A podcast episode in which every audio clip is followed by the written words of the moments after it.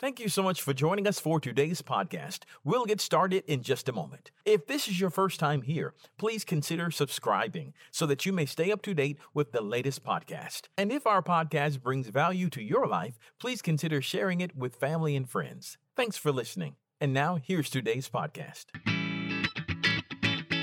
Thanks for joining us for the Covenant Living broadcast with Pastor John Butler of Covenant Life Church, located at 130 Atlantic Avenue in Bremen, Georgia.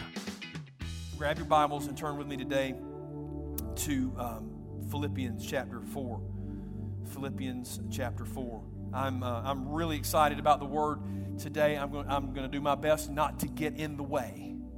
I'm going to do my best to let the Word of God uh, speak for itself uh, because there is profound power in the simplicity of this Word today. So, um, if you'll understand this, if you'll grasp this and just let it run its course through your life, it will revolutionize your spiritual life.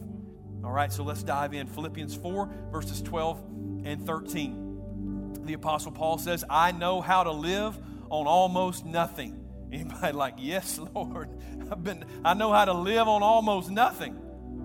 Or with everything, Paul said.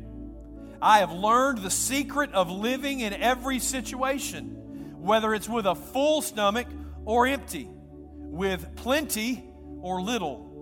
For I can do everything, or most translations say all things, through Christ who gives me strength.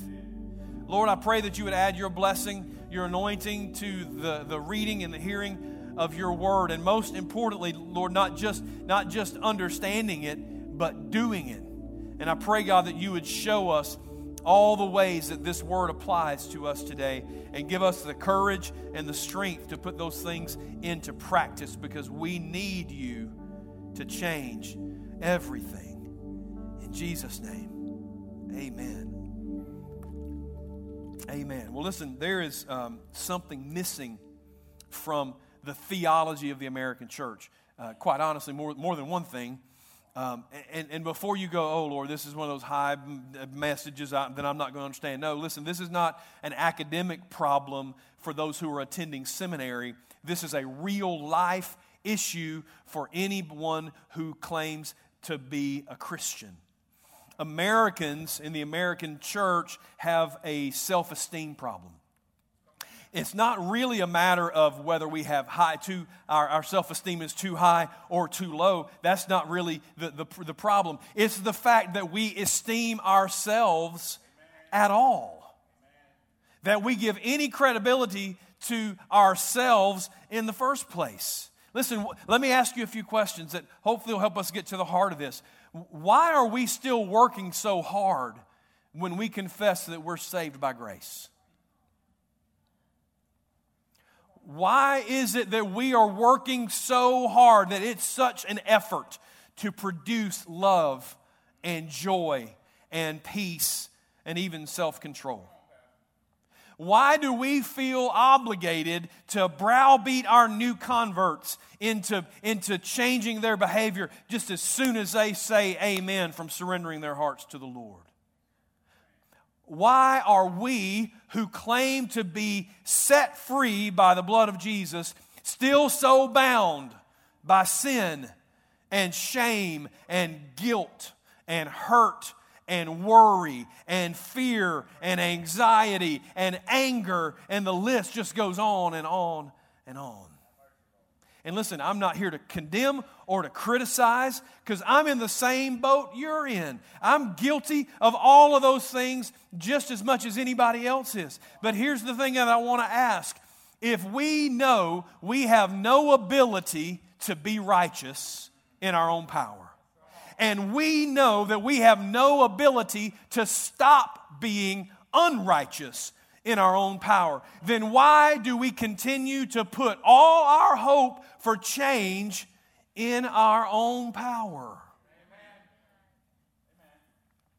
The famous verse that we just read gets so taken out of context, it gets so misquoted, it gets so misused and misunderstood, we don't even have time to sort out all those ways. But when we hear that verse, too many times we get stuck on the first two words I can.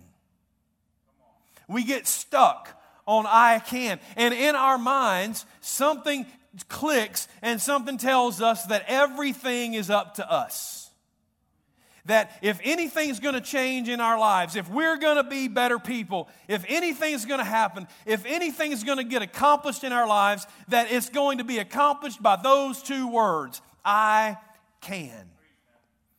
And when we do that, when we get a good dose of I can, one of two things is going to happen. Either we're going to succeed at whatever it was, and we'll get this false sense of accomplishment and dependence upon ourselves, or we're going to fall flat on our faces and fail and just pile on more shame and more guilt and more regret. Can I tell you something? today, the, the, most, the two most important words in that verse are not I can. The two most important words in that verse are through Christ. Through Christ. If you don't focus on those two words, if you don't focus on through Christ, then you're left to accomplish everything in your own power. And that's a problem. So let's turn that around and see if we can if we can get the focus in the right place. Through Christ's strength, all things are possible. Isn't that what it says? Now let's look at the opposite of what it says. Without Christ's strength, nothing is possible. Or how about this? I can't do anything without Christ who strengthens me. Isn't that the truth? Listen, your flesh is weak. Our flesh is weak. Your, our human ability will only take us so far. The most important things in this life, you can accomplish some things, right? You can do some things in your own human ability, but the most important things in life, the, the things of eternity, the things of the kingdom, cannot be accessed by human achievement or human effort. It's just not possible. You cannot motivate yourself enough. You can't psych yourself up enough. You can't inspire yourself enough to accomplish one single thing of kingdom value. Nothing. All hope we have of connecting with Jesus and following Jesus comes from our dependence upon Him and His power. And I want to show it to you in another place as well.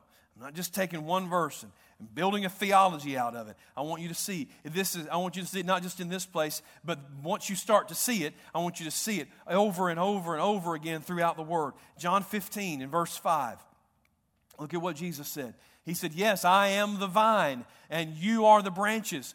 Those who remain in me and I in them will produce much fruit." It's just a spiritual fact, Jesus says. But listen to this, for apart from me, you can do nothing. Nothing. Apart from me, you can do nothing. No matter how smart you are, no matter how intelligent, no matter how wise, no matter how powerful, no matter how well connected, no matter how good looking, no matter how rich or how famous, if you're trying to carry out the commands of Christ without the power of Christ, you're going to fail and exhaust yourself in the process. But if you want to accomplish spiritual things, eternal things, if you want to fulfill the will of our Father, if you want to become like Jesus, the power will not be found in declaring a self centered I can, but in humbly resting in the power of I can't. Today, I want to talk to you about the power of I can't. What if we started every day with an honest declaration I can't? God, I can't do this on my own. God, I can't live up to the principles of your word. God, I can't love people the way you want me to love people. God, I can't be good, and I can't be good enough, and I can't be good enough long enough. And if I do happen to succeed in this one thing, it's going to lead me to pride and self sufficiency. God, I hear you. God, I want to follow you. God, I want to be like you, but I can't. You say, John, you have lost your mind now. Why in the world would you tell your church people that you want them to say they can't? Well, I'm not finished with the declaration, so just hold your horses. But, but I, I say that because confessing I can't has tremendous spiritual power. And I want to, I want to show you, spend the rest of our time showing you the power of I can't. Do you realize you can't even be saved without understanding I can't?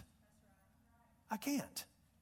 You have to come to the realization, if you're going to be saved, you have to come to the realization that you are in deep trouble spiritually and that you are completely helpless to do anything about it. Look at Romans 6:23. This is, this is what the word says today. For the wages, the, the wages of sin is death. But the gift of God, the free gift of God, is eternal life through Christ Jesus our Lord. Your sin, my sin, has earned a payday. And the payday is the death penalty. And it's not that you're going to be executed for your sins and then you're going to go to heaven. The death penalty for sinning against a holy God is an eternal death in hell. You want to pay that for yourself? Of course not. Nobody does. And nobody can. It's, it's hopeless in our own power. There is no way out of the spiritual hole that we've dug for ourselves. But before Jesus can save you, you have to realize I can't save myself. Think about it for a second. How many people do you know who are trying to save themselves? How many people, if you ever talk to them about eternal things, will say something like, Well, I just hope that when I get to the pearly gates, that I've done enough good things in my life to outweigh the bad. I just hope there's enough on the positive side that they'll let me in, that the good Lord will just know my heart and just let me in. I'm telling you, that's the spiritual understanding of the majority of people in this world. And I am terrified and ashamed to, to admit, but it's also the, the, the, the, the idea and the understanding of probably the majority of people who are sitting in churches all over America today. Amen. Do you know what that boils down to? I can save myself. That's what that means. I can do enough good things that I'll get in God's good graces somehow, that I can work my way into a relationship with God. But look at what the truth says in Ephesians chapter 2, verses 8 and 9.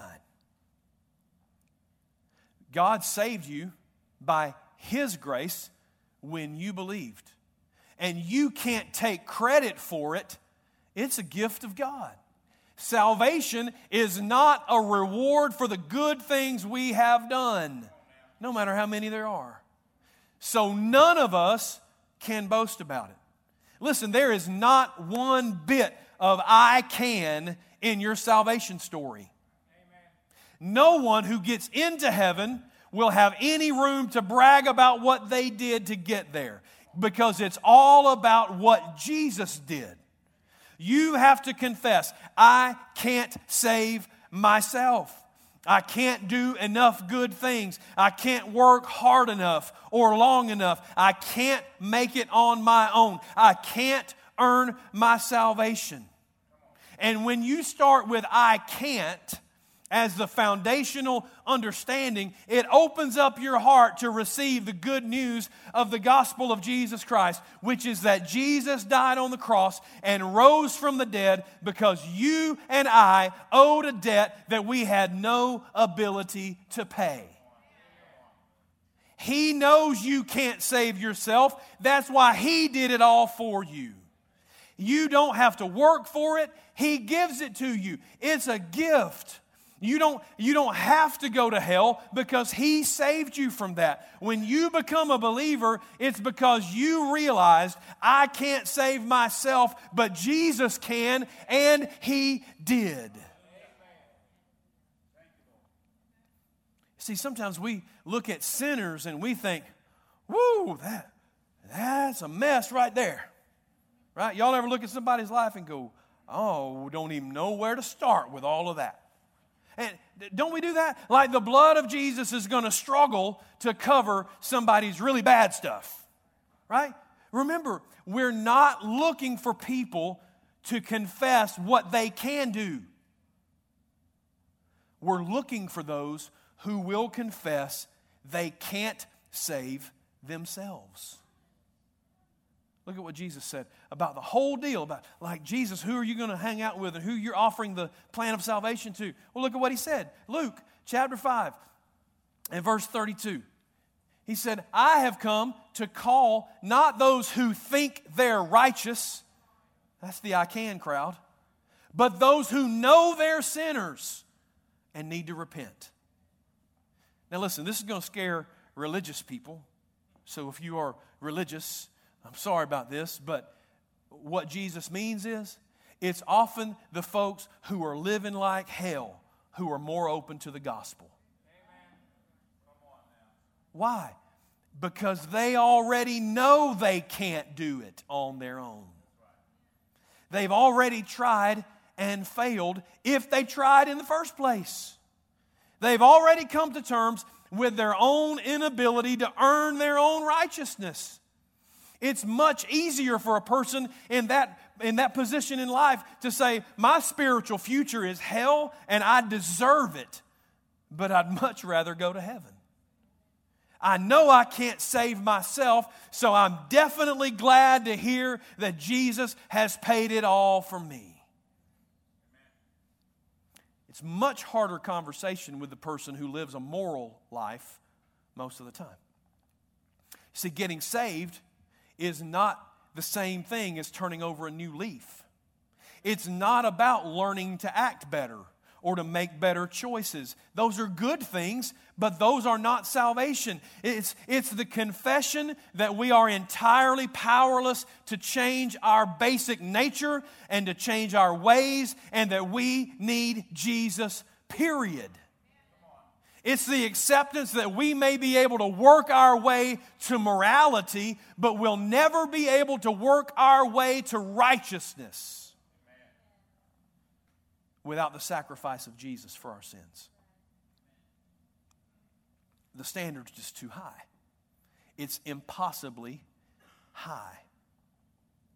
Now, I, I don't know about you, but I am almost every day getting hungrier and hungrier to see radical transformations in people's life.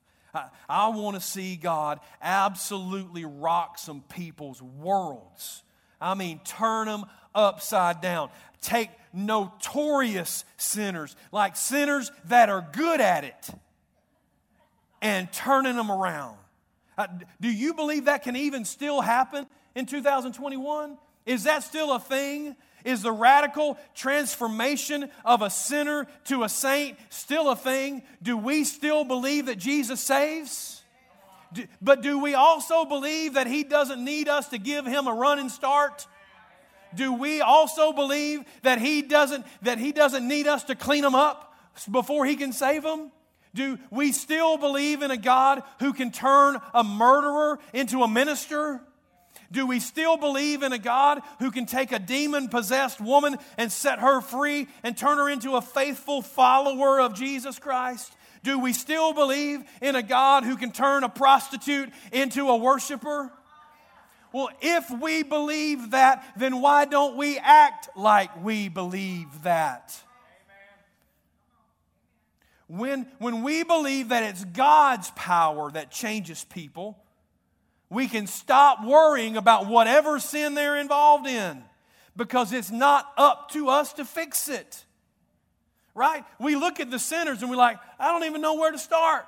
There's so much pile like, what do you even peel off first? You don't peel nothing off. You get them to Jesus.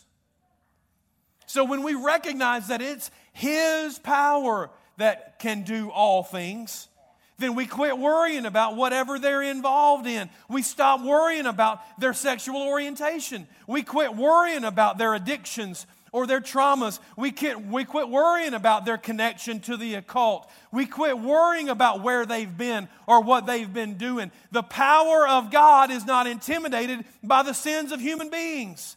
His power is not diminished by, by whatever they've been doing. Jesus didn't shy away from anybody in presenting the gospel to them. He didn't hesitate a minute to share the gospel with the woman at the well. She's been married five times. She's living with a dude she wasn't even married to.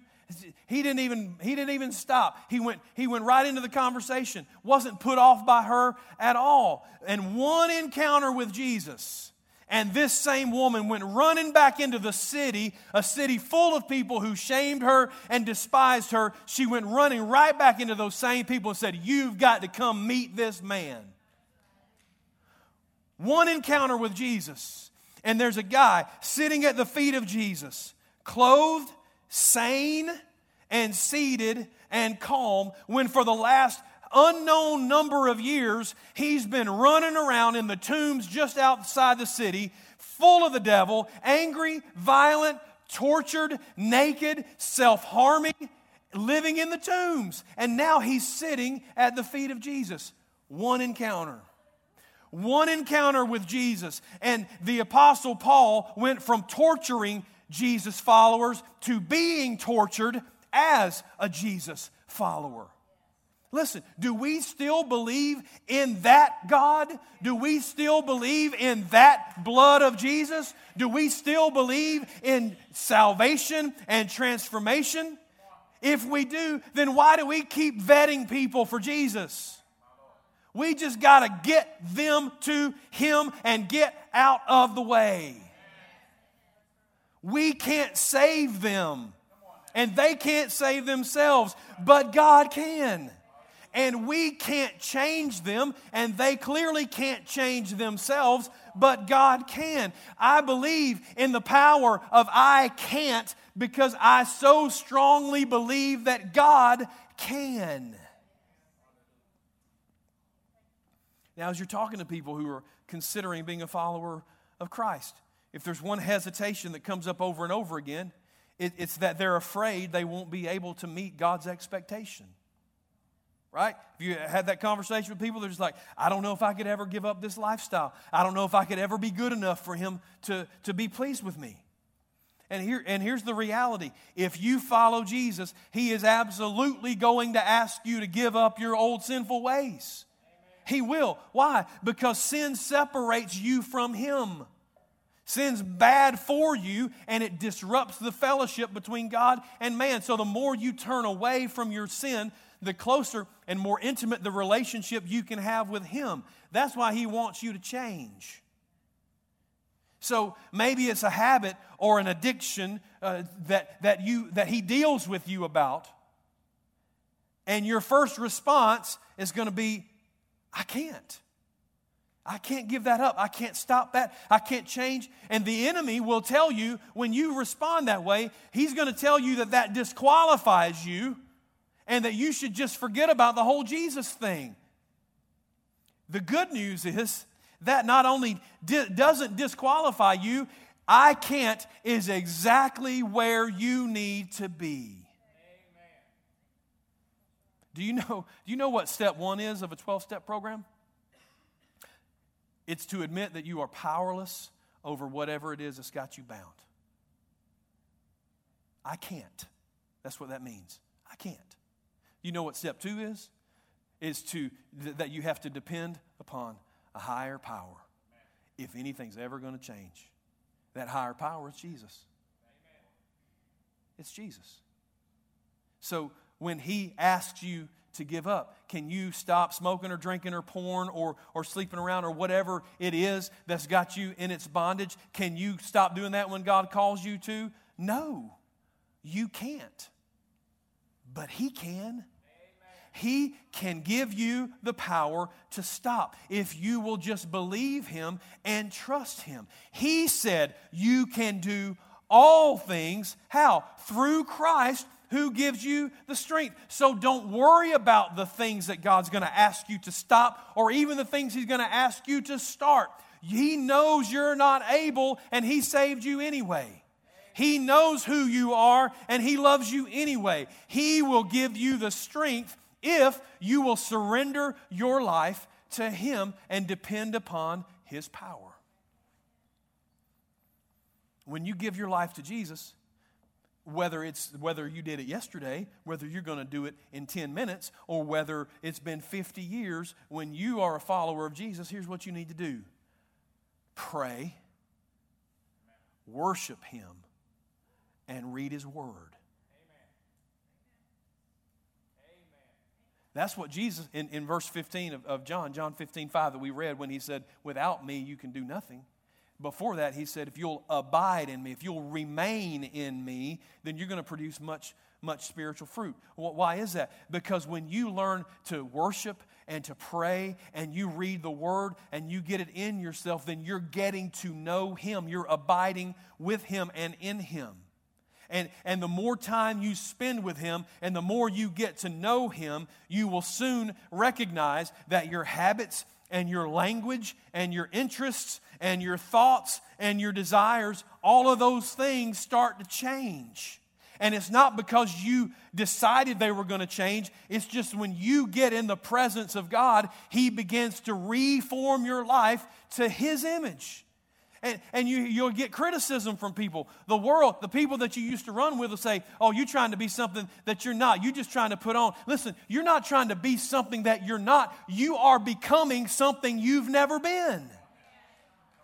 He's reforming you. You're not acting like nothing. You're just demonstrating on the outside what's changing on the inside. And none of that comes from an I can attitude. That is 100% I can't. Recognizing that you can never meet His standard on your own. But the more time that you spend with Jesus, the more like Him you're going to become. That's good news today. That's good. This is as encouraging as I ever get. Y'all better take it while you can get it. That's, that's good news. It's good news. Listen, there is a way of living for the believer that has nothing whatsoever to do with what you can accomplish on your own. And we're going to talk about this next week. But we spend so much time as believers trying to figure stuff out, trying to, trying to uh, accomplish and trying to achieve, as if everything depends on us and our ability to make it happen. But God told the king through the prophet, It's not by might and it's not by power, it's by my spirit, says the Lord. Jesus said, Without me, you can do nothing. Paul said, I've endured every human condition possible. I've had everything and I've had nothing. I've been full, I've been empty, and I've been cheered and I've been stoned but with rocks. But but the truth is, it's only through Christ that I can do anything. So you can stop reading your Christian self-help books because Christian self-help is a contradiction in terms anyway. If we could have helped ourselves, Jesus would have been a motivational speaker and not a crucified lamb. If we could free ourselves from sin, the law of Moses would have been just fine. But Jesus said it wasn't. That the law will never get you to where you need to go. Your power to live a life that pleases God comes from surrendering yourself to the Holy Spirit and getting re- really, really comfortable with this transformative truth. I can't. I can't. So, you remember we were talking about starting your day with, I can't. Well, this is what I'm talking about. I'm not talking about being defeated.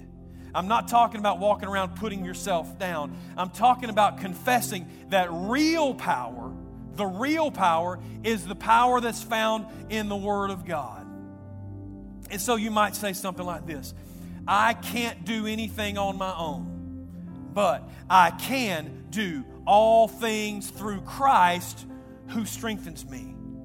I can't do anything apart from Jesus, but I can do anything He calls me to because He's with me, right? I can't do the things I'm supposed to do, but I am crucified with Christ. So it's no longer I who live, it's Christ who lives in me and through me.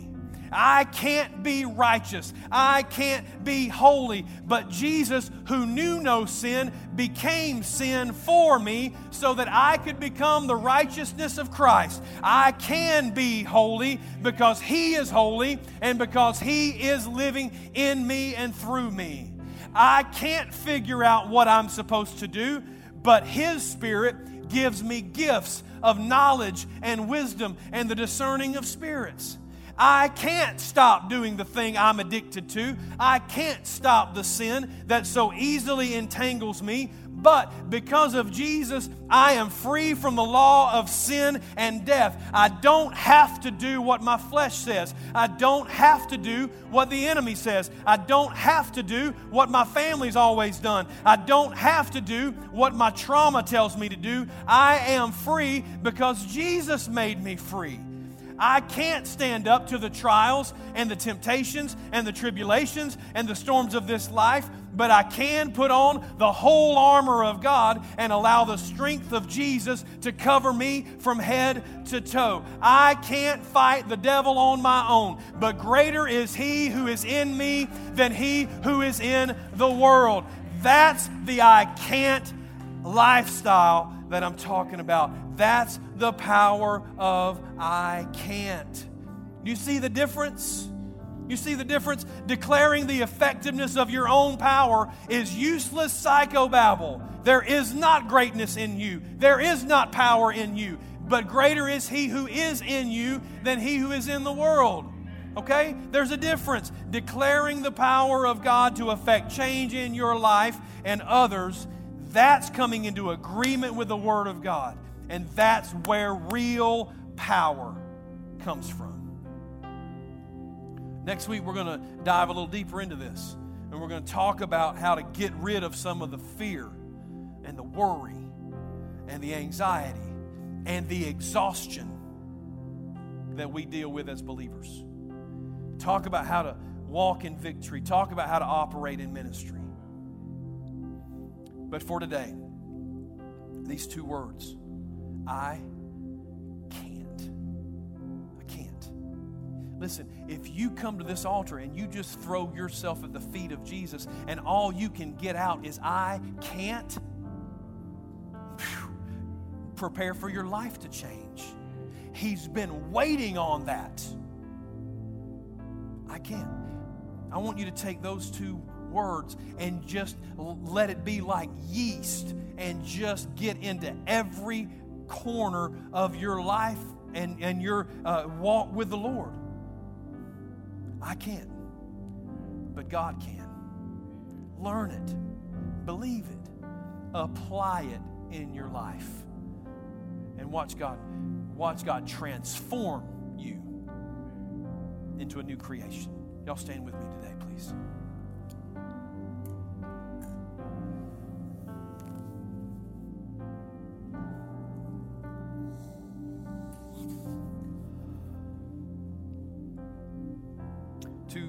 Sets of people that I really want to talk to the altar call. We're going to, uh, I'm going to pray. The altar will be open for you to pray about anything, whatever's going on in your life. You're always welcome to come to the altar and pray. She's going to sing a song. Please wait to be dismissed until the end because people are doing serious business with the Lord today. Two groups of people that I really feel impressed to, to highlight. One, um, I just presented the gospel to you. I just told you how you can be saved from your sin. Because all of us are born into sin and all of us need to be saved. And I just told you how to do that. It's not a magic prayer. it's, it's, it's none of that. It's just, you certainly can't get saved just shaking my hand, signing a card, joining the church. None of that works. you can't get saved turning over a new leaf and doing a new thing and making better decisions and acting better. That's not it. It's about surrendering yourself to Jesus and allowing His power to change you from the inside out. And so I, I, I, don't normally present the gospel like that in a message, but I felt led to do that today. And that tells me that there are people here who are not saved. Now, it might be people who have never even heard the gospel, and if that's the case, then I, we, I would love to talk to you more if you have questions, or I'd love to pray with you as you surrender your life to the Lord.